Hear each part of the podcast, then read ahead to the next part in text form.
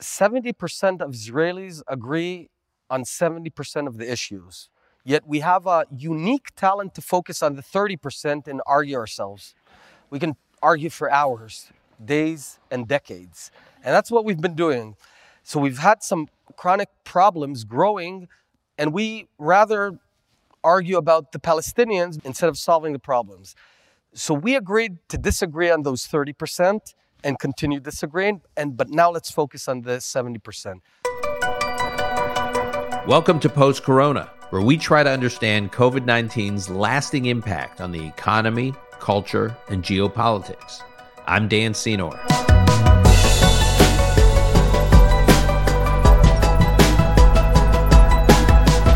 Today, we're doing a special conversation tied to the news.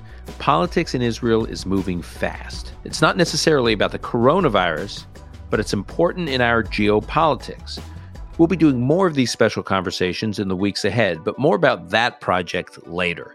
As for today, Israel may be on the cusp of forming a new coalition government comprised of seven parties from across the ideological spectrum from Naftali Bennett's Yamina party and the New Hope party on the right, through Yair Lapid's party in the center, and then the Labor and Meretz parties on the left. And then there's the Arab Muslim party, Ra'am. Think about that. An Arab party is indispensable to a new Israeli government coming to power. So much for Israel being an apartheid state. And so much for the notion that politics in Israel has become so polarized that there's not a strong political center. Then again, in the days ahead, this coalition may fall apart because it's dependent on a razor thin majority. It's still too early to count out Prime Minister Netanyahu. But if it comes together, the man who would serve as prime minister for the next two years, according to the agreement, is Naftali Bennett. There are a lot of questions swirling around right now about who he is, as he's relatively new to the international scene. Well, I sat down with Minister Bennett a few years ago when he was the Minister of Economy, but that conversation is surprisingly relevant today. The discussion gives us a window into Naftali's worldview on a range of issues that are still front and center now. It was recorded while he was serving alongside Yair Lapid in a Netanyahu led government.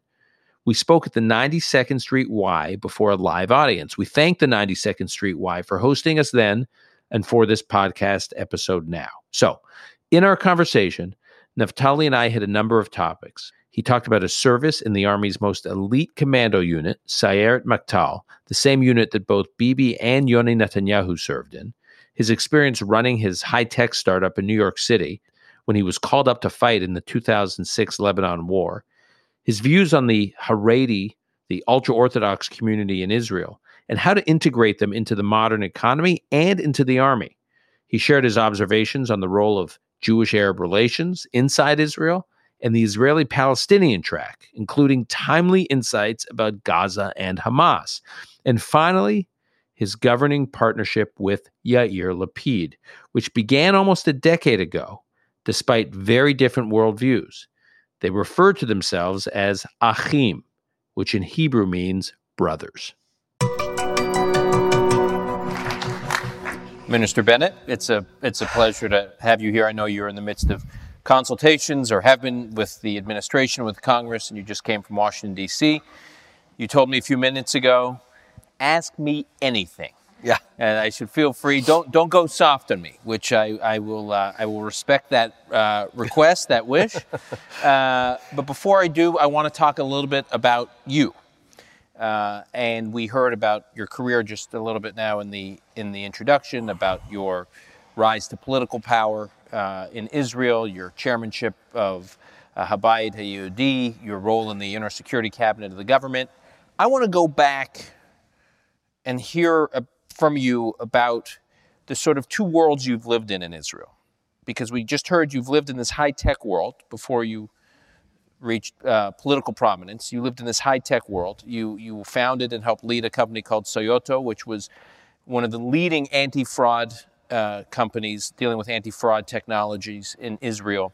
You sold it for 140, 150 million dollars in 2005, 2006.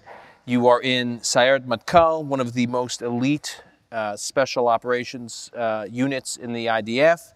And July 2006, you are getting ready to leave your company that you have just sold for a lot of money. You are a very successful entrepreneur, and the second Lebanon war begins. And you are, it really is, it's, it's, it's Israel. It's a sort of tale of two cities. Talk a little bit about that. Well, first of all, thanks for being here and thank all of you for coming.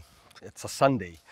Um, so, yeah, I, I, grew up in Israel, had a regular childhood in uh, Haifa, and um, served in, in this unit uh, as a platoon commander, a company commander. Founded this company, actually moved to New York City for four years to run the headquarters here.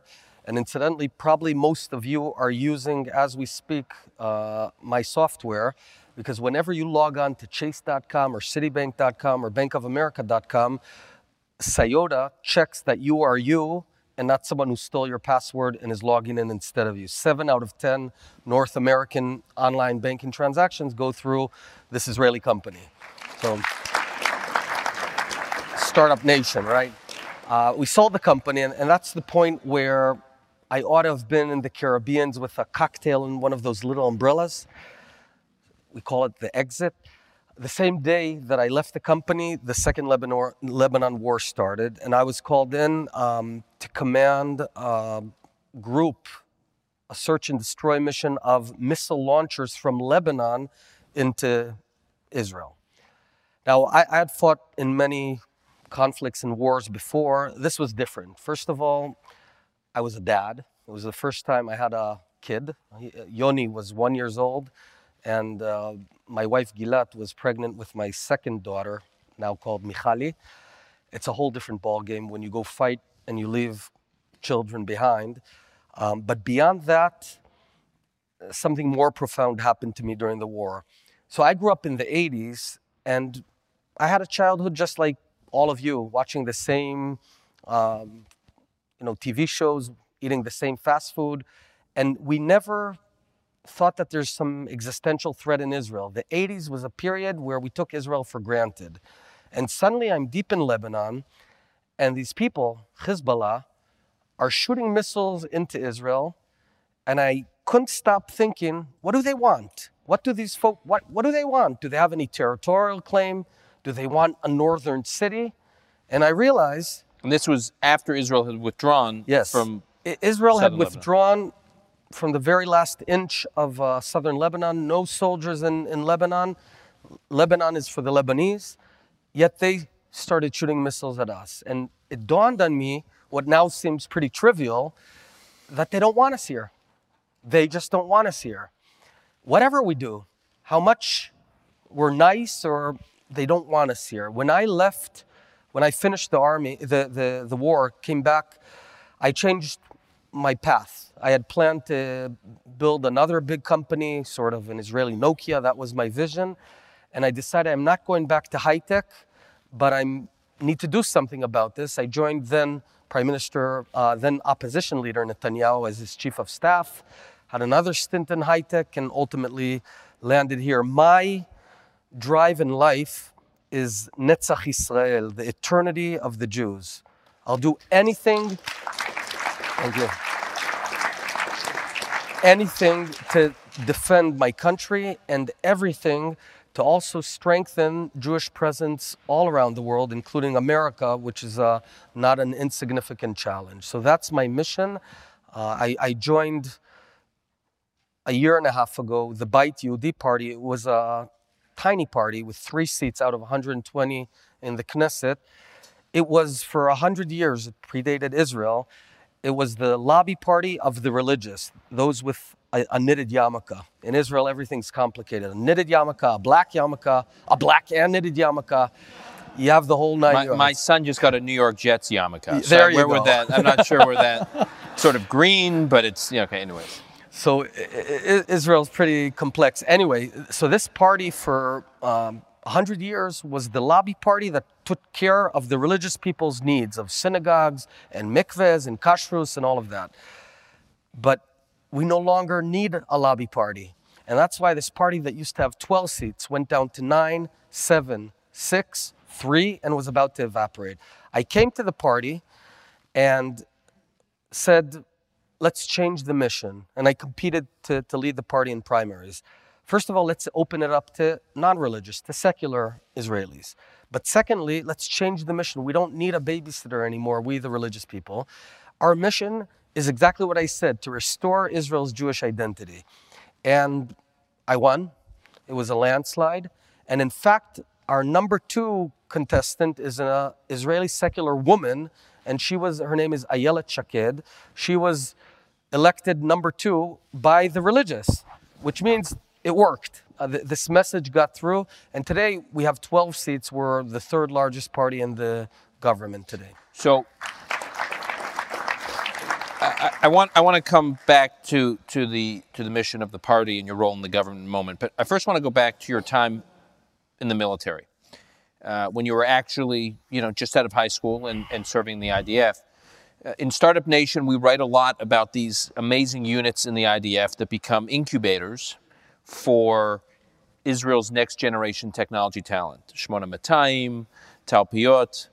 Uh, what's interesting about the unit you served in is, is it typically is not a breeding ground for these technology entrepreneurs. What did you learn in Sayeret Matkal that actually groomed you to be a future very successful entrepreneur and business leader in Israel? That everything is possible. You can do anything. Sayeret Matkal is the unit that uh, conducted Entebbe where uh, you might recall there was a hostage uh, takeover of an airplane.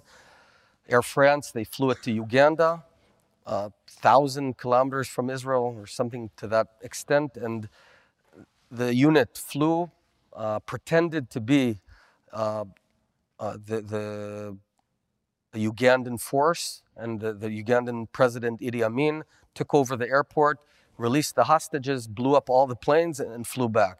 So, what we learn in the unit is that anything is possible. You just have to figure out how. By the way, it is a breeding ground of entrepreneurs. I know of at least five or six su- successful founders of high tech companies that are ex Sayeret Matkal. And I see here a soldier of mine, right? Am I? Or, no, you look very similar. All right, you're bald, I, and, and it's unfair. I've got this, and I'm bald too. Um, and I'm balding. but you're in better shape now. Right. So, so, uh, but it's not only that. There's another element, and, and it's not necessarily the Sayeret Matkal unit. It's any combat unit. So, at the age of 22, I find myself leading in behind enemy lines a group of 80 soldiers, 22 years old. You're leading a company, which is three platoons, and you've got all this responsibility. You have to make shift, you have to fit, solve things quickly, and there's not too many rules. So there are constraints, but you're sort of free to. And I always recall in my company, Cyota, when I went to pitch a bank and we were all nervous, I said, the worst thing will happen, we won't get the deal. No one's going to die. And, and it, it, sort of puts things in perspective. Um, and I think that is, is a dramatic contributor to the startup nation. So, how what is your assessment of the startup nation today, of the state of Israel's economy? Because the backdrop, the, the mood music, if you will, right now in Israel is this is a very heavy time. It's a very heavy subject. The Arab world is in complete disarray.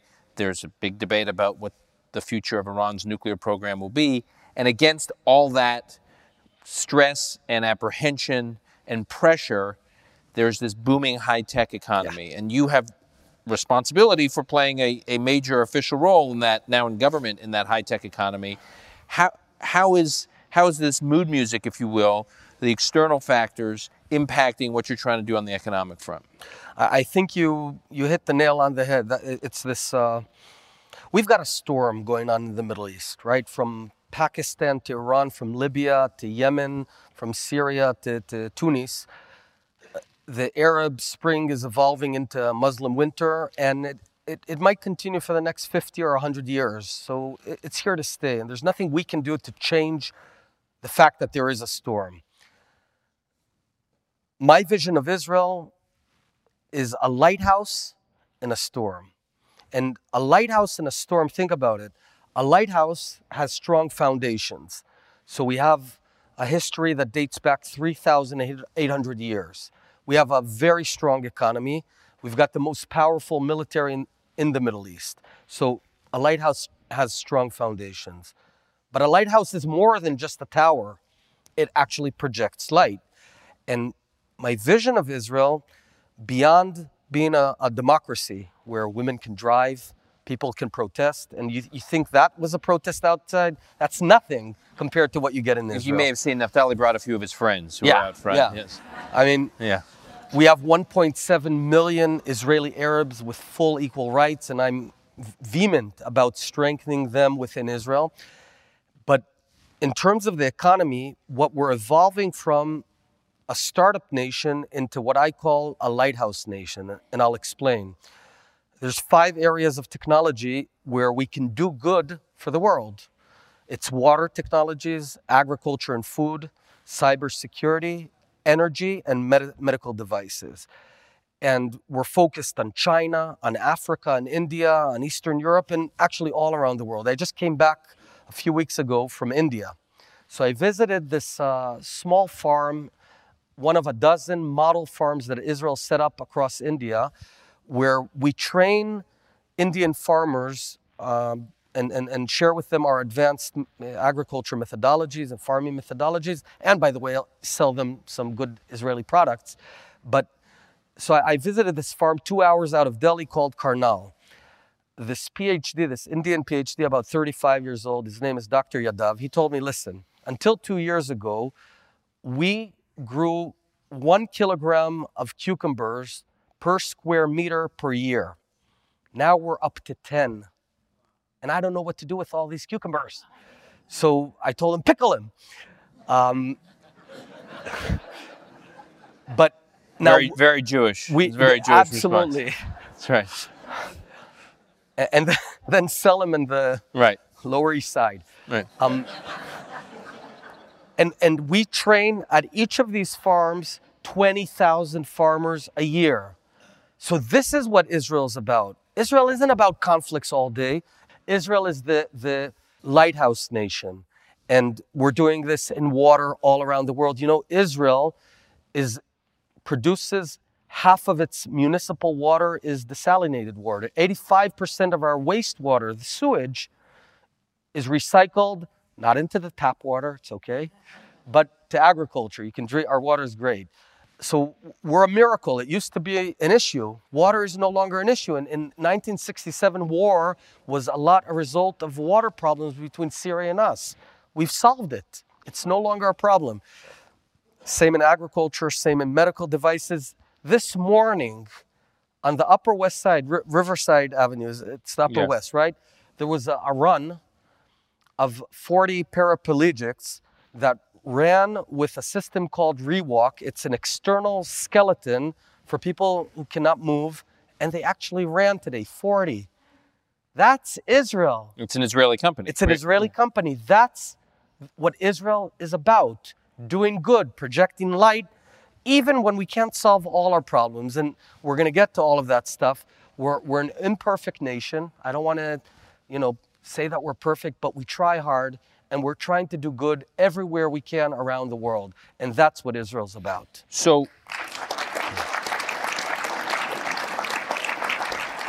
so it seems to me that there, there's this increasing isolation of Israel in the political and diplomatic arenas, with the BDS movement and various chancelleries and ministries around the world, which aren't saying that Israel doesn't have a right to exist, but there's a big debate about whether or not Israel should have an outsized role in the region and in the world and its in, in its bilateral relationship with the United States.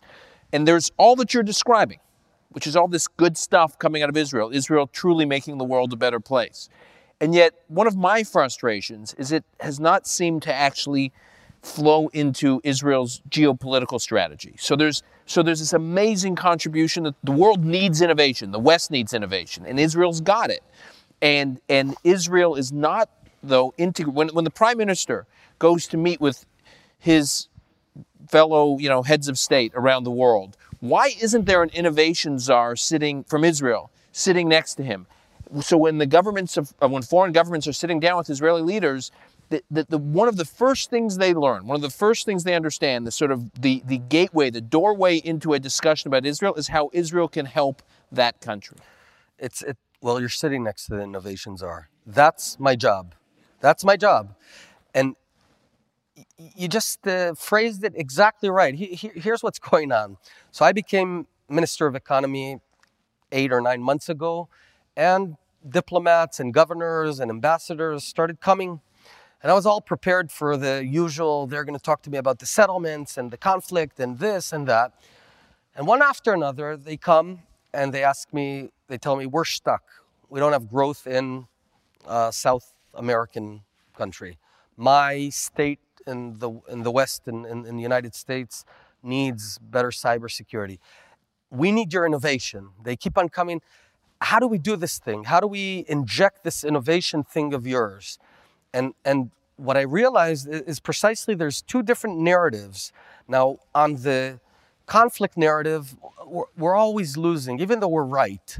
And we will get to that, I assume. But as much as we try and explain, certainly in Western Europe, they don't want to hear us. But there's a whole different field, which is the field of the lighthouse nation. And that's exactly what we're doing now we don't have good enough PR, but I'm telling you that if we have not 12 model farms in India, but 500 model farms in India, and 2,000 model farms in Africa, and 500 uh, uh, water centers in Africa, Africa is not going to be talking to us about the conflict. All right? And, and likewise, so, so that's exactly our vision. Now, this is not philanthropy. We want to do it for business because that's the only sustainable way to do it. But I envision Israel as a mecca of lighthouse technologies where we have Indians and Africans coming and spending two years in, in Israel learning the innovation and vice versa. Israelis coming to China, living there. This, you know, we always talk about free trade agreements. I'm trying to insert free talent agreements because today it's really complicated. I want people to just flow and we want to give and enjoy. It's a win win. So, this is exactly what we need to do.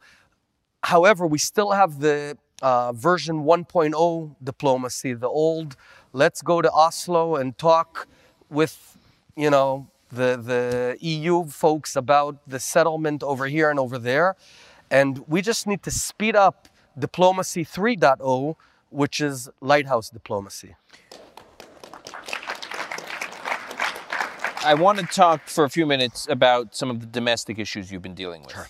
So you formed uh, an unlikely alliance with Yesh Atid, with Yair Lapid's uh, political party, uh, on a number of issues you seem to agree on. You don't seem to agree on peace process issues, but you agree on market-related issues and some economic reforms, and then most controversially, the uh, issue of army service, mandatory nat, uh, army service for uh, the Haredi uh, Israelis.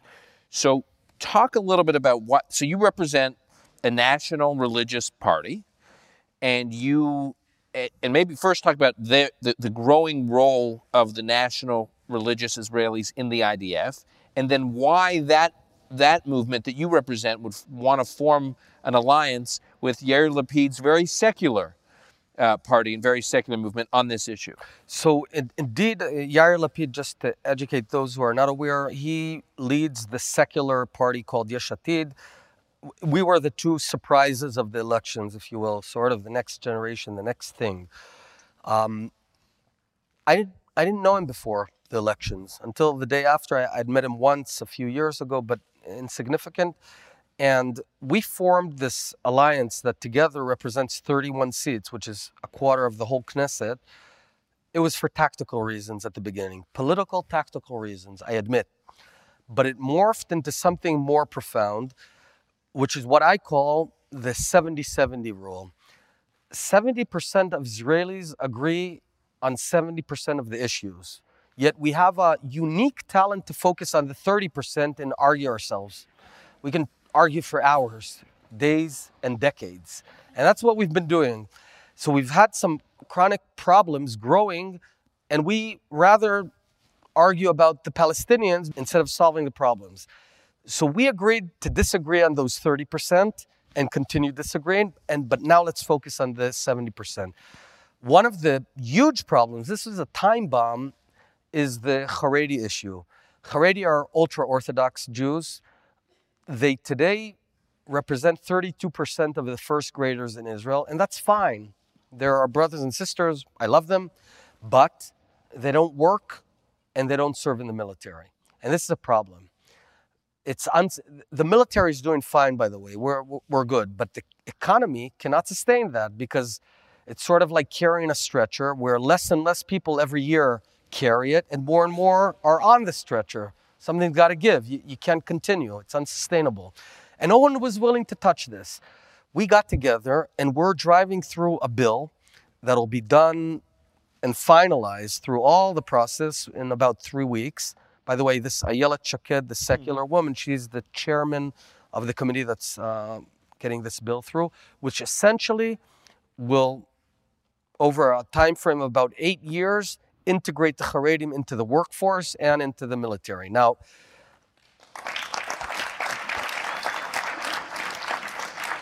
there are some subtlety and nuances. Uh, I am much more focused on getting them to work. Lapid, I, it seems, cares more about getting them into the army. These are nuances, they're important nuances. Uh, I'm, as Minister of Economy, I'm in charge of labor. So I've, I've built a national program to train them because many of them don't know basic math or English. So Israel, the state of Israel, will fully subsidize one year of study for every Haredi at anywhere he wants to learn uh, a job, you know, vocational training. And w- we've formed uh, incentives for businesses to take them in because there is a degree of prejudice. People are sort of reluctant to. Mm-hmm. Uh, by the way, I'm doing the exact same thing for another group, which is the Arab women. Arab women are underemployed in Israel, only 25%. Israeli Arab Israeli women. Arab right. women. There's 1.7 million Arabs, and I want them integrated in, in society. The Arab men work, and, and it's good. I'd like even more, but it's, it's reasonable. Only 25% of Arab Israeli women work for cultural reasons. Sometimes their husbands don't want them to work. Sometimes they're too far away. Sometimes they don't have the skill set. I want to break these glass Uh, uh, walls Maybe there's also prejudice. There, there must be. I figure that if an Israeli works side by side with an Arab woman and a Haredi, things will solve themselves. But right now they're not working together. So we need to tear down all these walls. And I'm obsessed with these two populations to get them into Israeli society.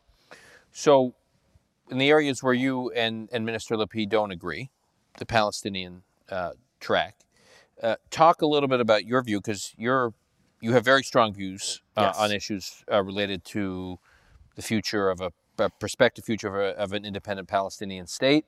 Uh, those issues were given a big spotlight during the campaign, and yet you're part of a government now that is committed to a two-state solution, and that is, you know, relatively deep into a process that is been given the strong you know, support and facilitation by the U.S. Secretary of State. So, talk a little bit about how you reconcile your views with your government's views. Sure. So, Israel has a, a parliamentary system, and uh, indeed, Prime Minister Netanyahu is very focused on, on moving forward towards founding a Palestinian state within the land of Israel, and I vehemently oppose it. Yet, I realize that his government is, is founded on, on, this basis, and I joined the government. So the framework to allow this sort of impossible thing to exist is the following. They're negotiating. I, I, don't give. I, I, don't think there's much chance these negotiations will bring upon the, the peace. I can explain. Uh, ultimately, the Palestinians have two entities: one in Gaza, run by Hamas, with about a million and a half uh, Palestinians, and one in Judea and Samaria, aka the West Bank, uh, run by the Fatah, by the PA. Now, let's even assume, I, I don't think they're going to reach a deal. I, I, don't think anyone thinks they're going to reach a deal, by the way, neither the Palestinians nor the Israelis. But let's assume they do reach a deal with Abu Mazen for Judea and Samaria. Does it also cover Gaza? Or do we have to give up all of Judea and Samaria? And then we're left with one and a half million people who say this deal does not we're not part of the deal. We still want to kill you. It doesn't seem to me good business to do that. And so I, I said to Bibi, to the prime minister, go ahead, send it to Livni. When she goes and brings peace, we'll talk. Let her bring peace, but based on the parameters. Now, the second part is we're also passing a bill for a national referendum. So if, if uh, Israel is required to concede land and to kick Jews out of their houses, which I think is profoundly immoral, to kick anyone out of their houses, Arabs or Israelis. But if that comes to bear, let's go to the people. It's a, such a dramatic thing, and we are going to get this bill through over the next six weeks. It's, it's progressing, and there's consensus to get. So then I say, go bring peace. If there is peace, right, we'll go to a national referendum. If the people of Israel support it, I will respect that, even though I disagree. One last point. I, I uh, passed by this um, protest outside, and they had a sign saying occupation, stop the occupation. I want to share with you something. I brought something along that I thought would be of interest for everyone, if I may, if it's here. So, okay. They're talking about anything beyond the Green Line. The Green Line is the area that we released in 1967. It includes Jerusalem, most of the ancient city in Jerusalem. Here's a coin, an original coin from year 66. It was the second state of Israel. We had the first one 3,000 years ago. King David founded a kingdom. Then the temple was destroyed. Then, 70 years later, the Jews returned. And we had a second state run by uh, Hashmonaim and, and later on uh, the second temple. So here's a coin from year 66. There was a rebellion against the Romans who were about to destroy Jerusalem and ultimately did. And it reads, Cherut Zion, freedom of Zion. Just think about this. This coin, physically, I'm, I'm holding a physical coin that was founded, uh, found outside the Green Line what's called the occupied territories, where two Jews were probably doing business and probably good business for that matter. They are Jews after all. Um, Turning cucumbers into pickles. Right. And, and, and they were speaking the same Hebrew I speak today, living at the same very place that I live, that I uh, work today. And it's my direct ancestors. Now, tell you tell me, can I occupy my own home?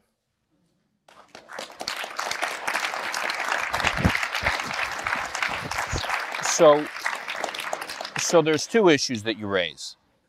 This very moving anecdote that you shared as a motivation for your view on, on the feasibility of an independent Palestinian state, or just the impracticality that you spoke to a moment ago, which is two governing bodies, one in Gaza and one in the West Bank, regardless of what comes of it, it's just not workable. The politics of it won't allow it. Which is which is the primary motivation for you? It's it's a combination. Uh, look, I have four kids. I dread the day. Yoni's already eight years old now. I've got Yoni, Michal, Avigail, and David.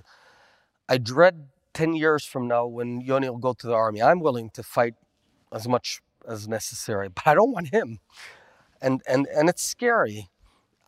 I don't want to fight it's you know there's nothing worse there's nothing worse than war and i'm i'm, I'm saying it as someone who's been in, in the first intifada the second intifada in southern lebanon in operation defensive shield in the second lebanon war. It's bad. Wars are bad. There's nothing worse in, in in the universe than war. So we want peace. But wanting peace doesn't bring peace. What what i think we need to do I, I realize, by the way, there are 2 million Palestinians living in Judea and Samaria. They're not about to evaporate. They don't love us, we don't love them, but there's growing realization on both sides that everyone's here to stay. No one's going anywhere. There's 400,000 Israelis living in Judea and Samaria, aka the West Bank. 400,000. Another 300,000 in post 67 Jerusalem. So in over the Green Line, there's 700,000 people in cities, huge cities, Ma'ale Adumim, Jerusalem, Ariel.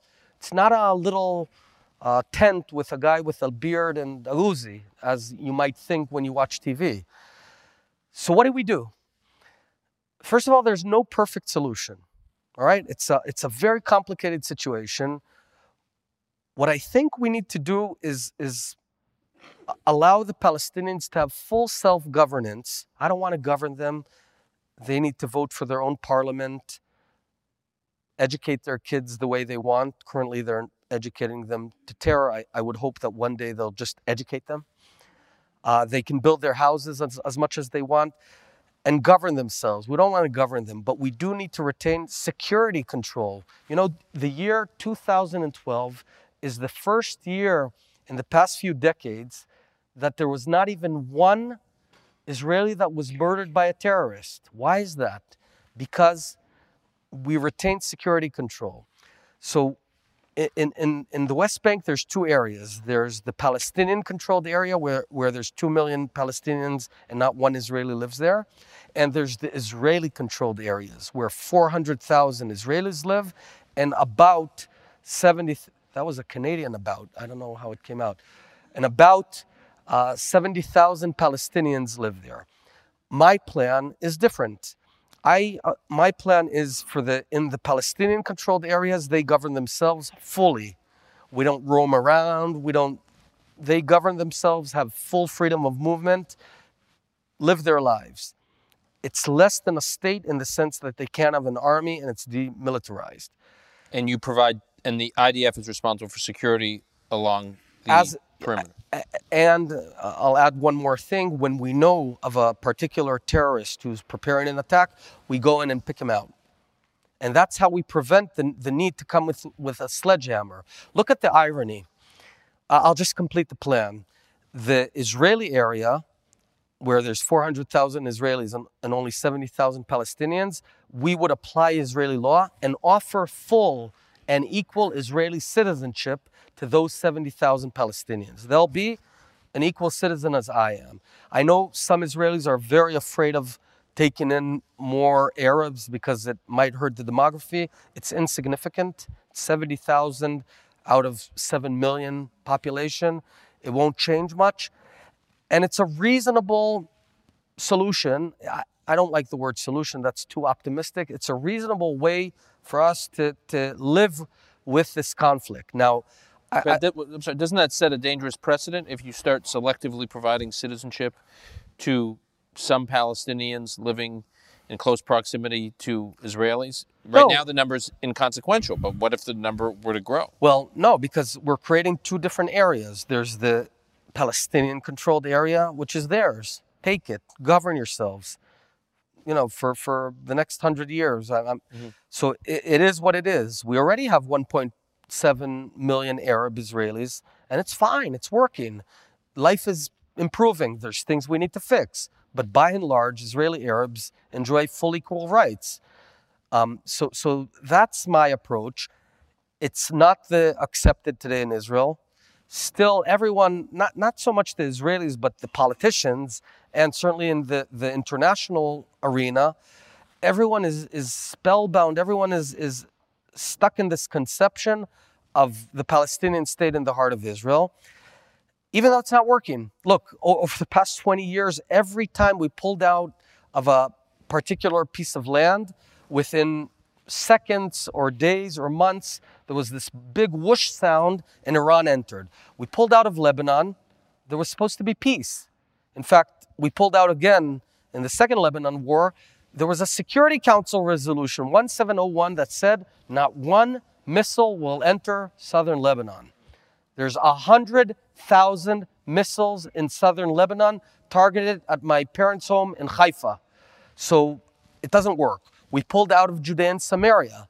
And from the very places that we pulled out, the cities, in the years 2000 to 2003, there were hundreds of suicide bombers that killed over a thousand Israelis in Tel Aviv and Jerusalem. It was hell. Living in Israel was hell. I was living in the States back then till we couldn't continue this. So we recaptured those cities. I flew from New York back to Israel to participate in that, um, in that operation. and we had and, and friends died. I'm not willing to do that again. We did it again though in the Gaza Strip. We kicked out by force, physically pulled 8,000 Israelis out of their houses against their will, destroyed their houses, left Gaza. Gaza is a Jew free area. There's not one Jew living in Gaza. Eight days after we left Gaza, they began shooting missiles from Gaza. They've shot over 8,000, 9,000 missiles on Beersheba, on Sderot. What do they want? We pulled out. Peres said it's going to be the Singapore of the Middle East. It became the Afghanistan of Israel.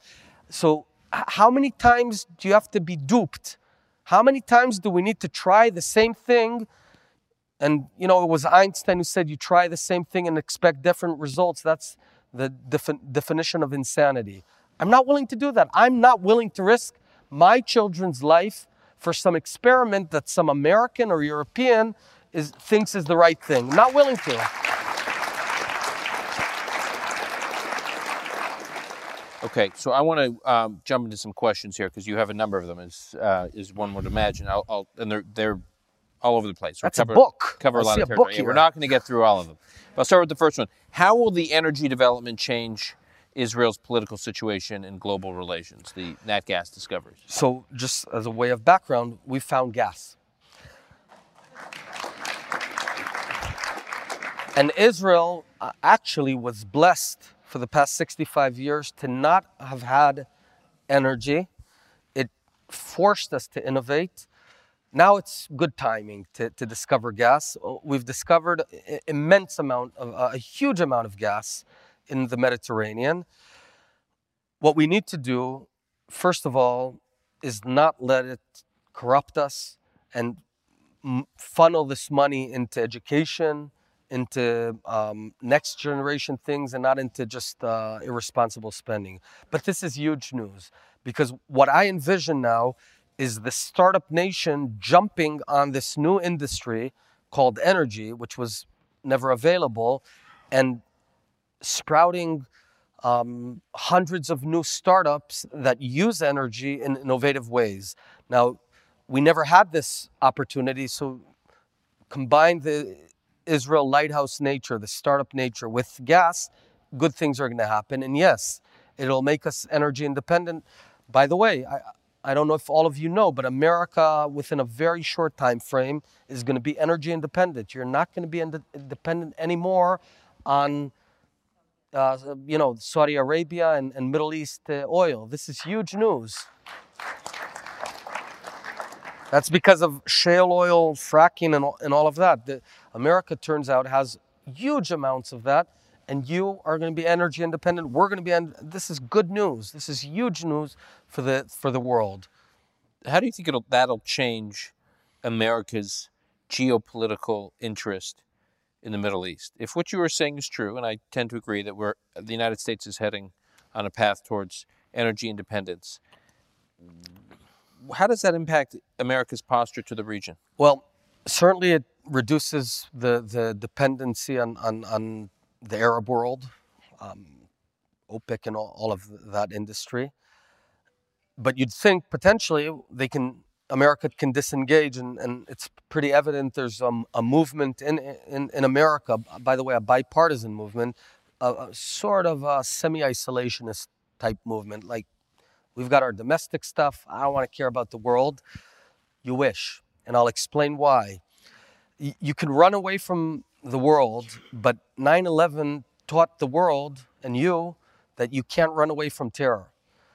If you don't address problems where, where, where they start, they'll come after you because Iran, Israel is not Iran's problem.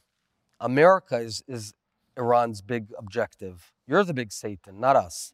And so being a, a, a- a superpower, being the world's strongest country, and, and it's going to continue that way with all the discussion about other. Still, America has the ethos of, of re- renewing itself. You have unique responsibility for the world, and and I think America understands it. America views Israel as um,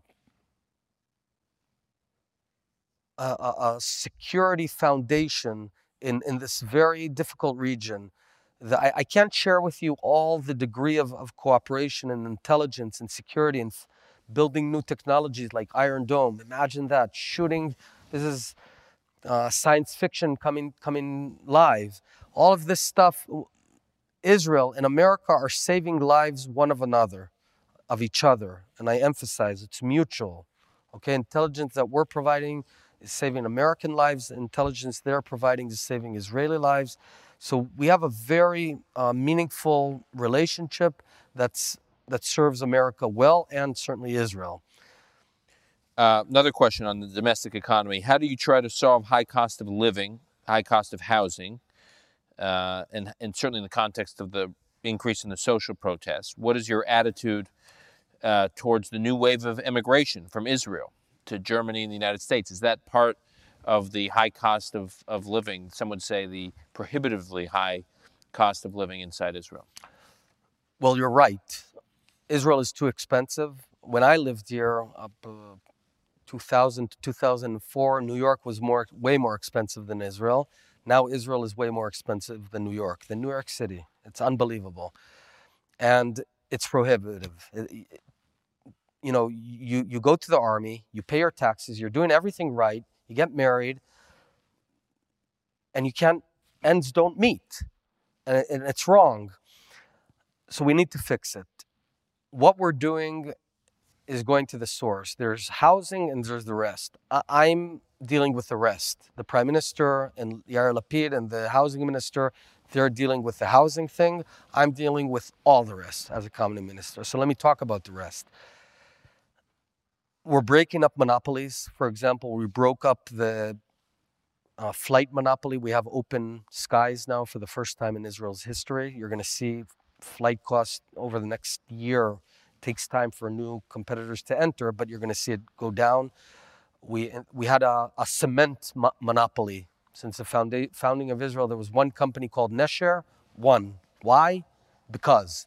So, no, I, I changed that. Now we're going to have competition. Supermarkets. We're, we're lowering the barriers to entry of imports. I support imports. I want to see competition. I want price pressures. So we're doing all of that. We're trying to effect uh, reform in the ports. It's tough. We have to do it, so it, there'll be more of a flow inward. We're doing all of that.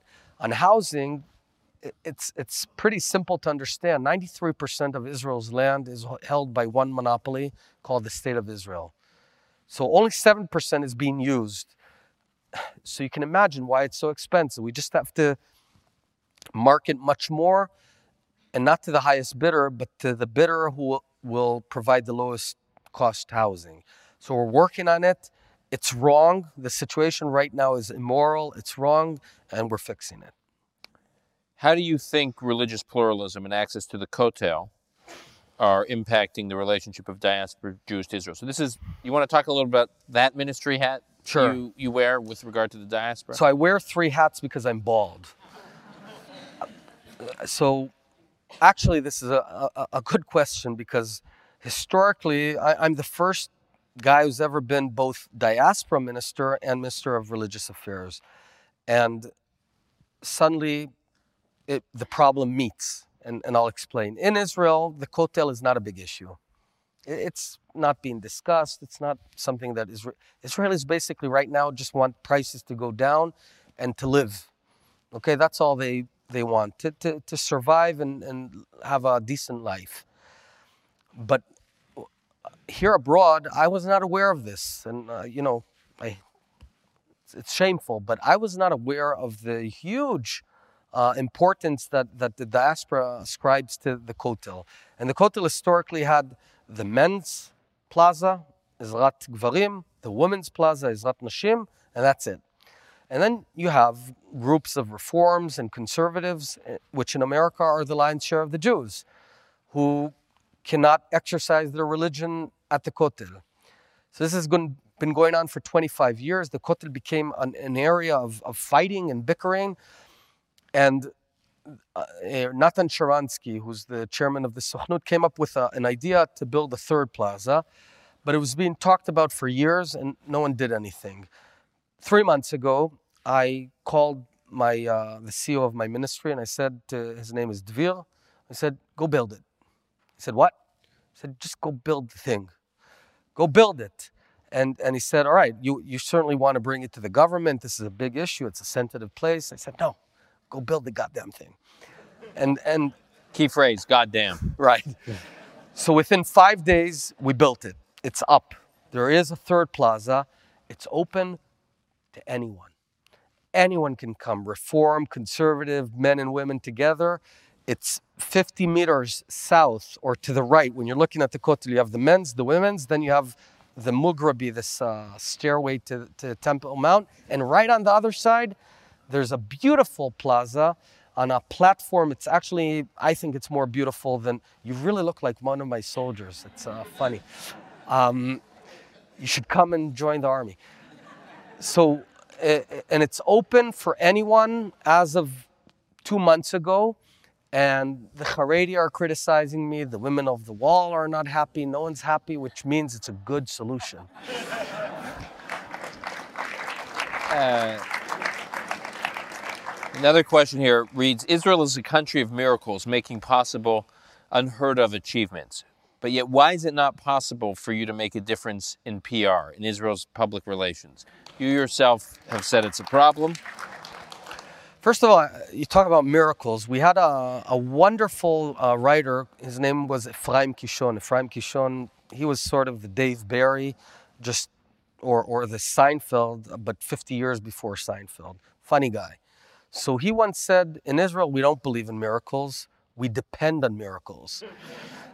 Um, regarding PR, yeah, we, we're pretty lousy at that. First of all, we're Israelis. Israelis don't tend to listen. In fact, in Israel, it's considered very impolite to let the other side complete a sentence. In Israel, we have unique physics. Listen to this. When there's an elevator and the doors open and it's filled with people, you can actually enter the elevator before anyone leaves the elevator. It's this ma- magic. First of all, here I have to praise you because the book you wrote did more for Israel's PR than anything I can imagine since the Six Day War. Thank you. And, Thank you. And your book represents precisely what we need to do. Look, th- th- th- there's a battlefield of the conflict. Let's call it the conflict narrative. And we have a stronger case. We have, we're right, but there are, we are right. And, and I showed you the coin and, and it belongs to us. It's our home. There are two million Arabs and we have to figure out how to live together, etc., etc. But somehow that case is extremely difficult to, to make and, and uh, there are some audiences more hostile than you, usually in Europe.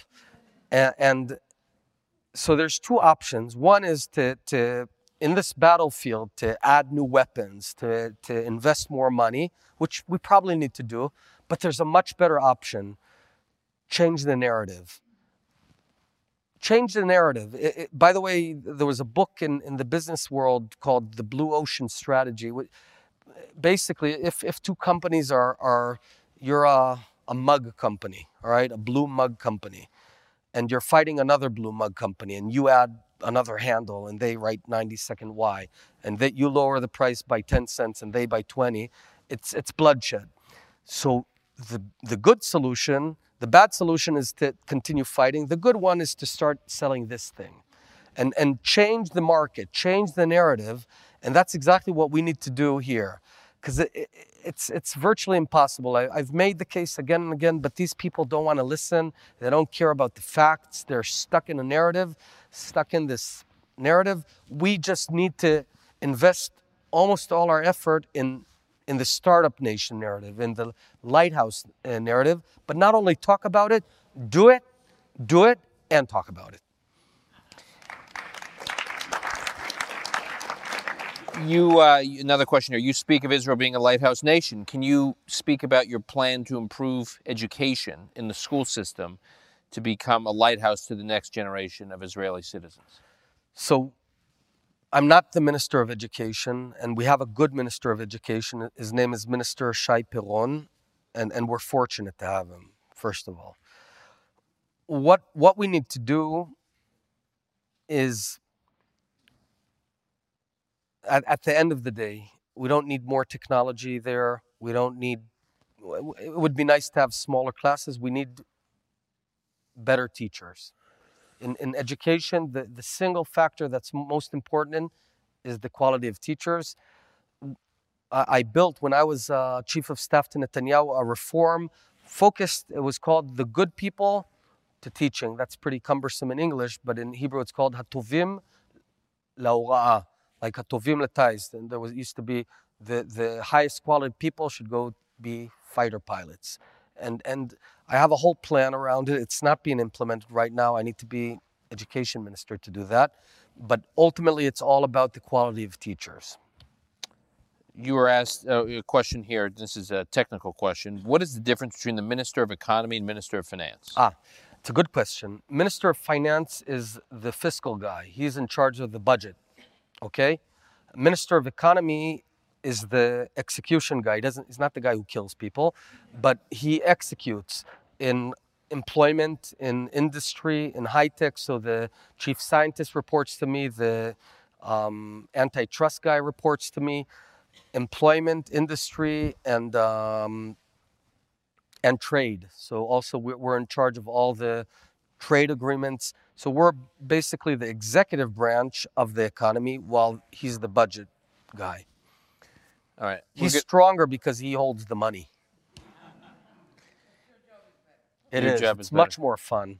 Well, two, Everyone whines to him, and I get to do the fun stuff. two, two questions before we wrap up that I that I have. I'll use the prerogative of the uh, of the moderator here. One is your political view is not typical from what I've seen for to come out of the Tel Aviv, northern Tel Aviv, Herzliya, Israeli tech scene. And yet you've lived in this world of high tech and very successful entrepreneurial Israeli free market uh, success. By the way, three weeks ago, I sold my second company. three weeks ago. Three weeks ago, $100 million. I, God's with me. This is excellent. What company? It was called Soluto. I didn't found it. I ran it for a Yeah. few months. Uh, it does remote fixing of computers. So you sort of click a button, right? You have your grandmother who always calls you, you learn uh, software. Can you fix my comp? And and so it's, uh, grandma press this that. So instead now on your iPhone you can do you know install a antivirus and it just installs Wow. it. It's cool stuff. So, w- how how common is your? I- It's not. It seems to me it's not very common. Your your political views on the peace process in particular, on the Palestinians, in the in the high tech, the burgeoning, you know, modern high tech scene in Israel. um, not very common. And uh, yeah, my company, I was always uh, um, a desperate minority in, Yeah. in the political uh, discussions, though things are changing. People are more somber. People, is that the right word? Yeah, sober, Sober, sober, somber, both. Whatever. both. I'm always trying out Yeah, new words. They're, they're both. They're Um, both. people are more realistic now. They're less fluffy. You know, I grew up on, on all the songs of peace, and, and we thought that if we sing enough peace songs, we'll actually have peace. It doesn't work that way. We're in this region that nice songs are not really appreciated. Um, I think. I think very few people think there's a perfect solution to the Palestinian-Israeli thing. We have to sort of live with it. We have to improve lives on both sides. And by the way, lives are being improved for the Palestinians and the Israelis. The economy is growing. There's more joint businesses of Palestinians and Israelis. This is huge news. People are not aware of it. There's 30,000 Palestinians working to, Palestinians working together with so-called settlers. Does anyone know of it? Do you know that 20% of the Palestinian economy is supported by this sort of businesses? Do you know that never before, but now, there's a, a chain of uh, supermarkets and, and shopping centers, Rami Levy, where Palestinians and settlers shop together side by side. There's good stuff going on. So I, uh, my thesis is let all of them go, you know, Tzipi go to Annapolis and negotiate. We'll build the economy. We'll make lives better for everyone. and we'll pray to God. I, I believe in God also. Last question before we wrap. If you and I were sitting here one year from now, what would we be talking about? What do you think is going to happen in the next year? You've got this peace process with the Palestinians. You've got very tense situation, standoff, if you will, diplomatic standoff over Iran. Where where are we going to be in a year? I think Israel's on a very good trajectory. I think Israel's exactly heading to the, the right direction. We're building the south, the Negev. We're building the Galilee. We're creating a cybersecurity capital. We're becoming a water empire in terms of uh, technology.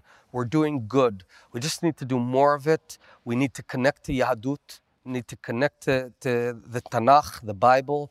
We need to strengthen our roots, but also project light uh, there.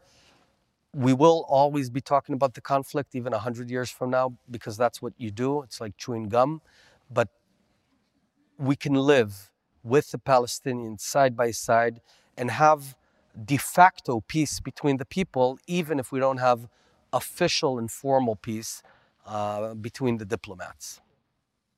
Minister Bennett, thank you for an illuminating discussion. It was a real pleasure. He used the term illuminating. So just remember, next time you're asked about Israel, it's a lighthouse in a storm. Toda rabah. Thank you very much.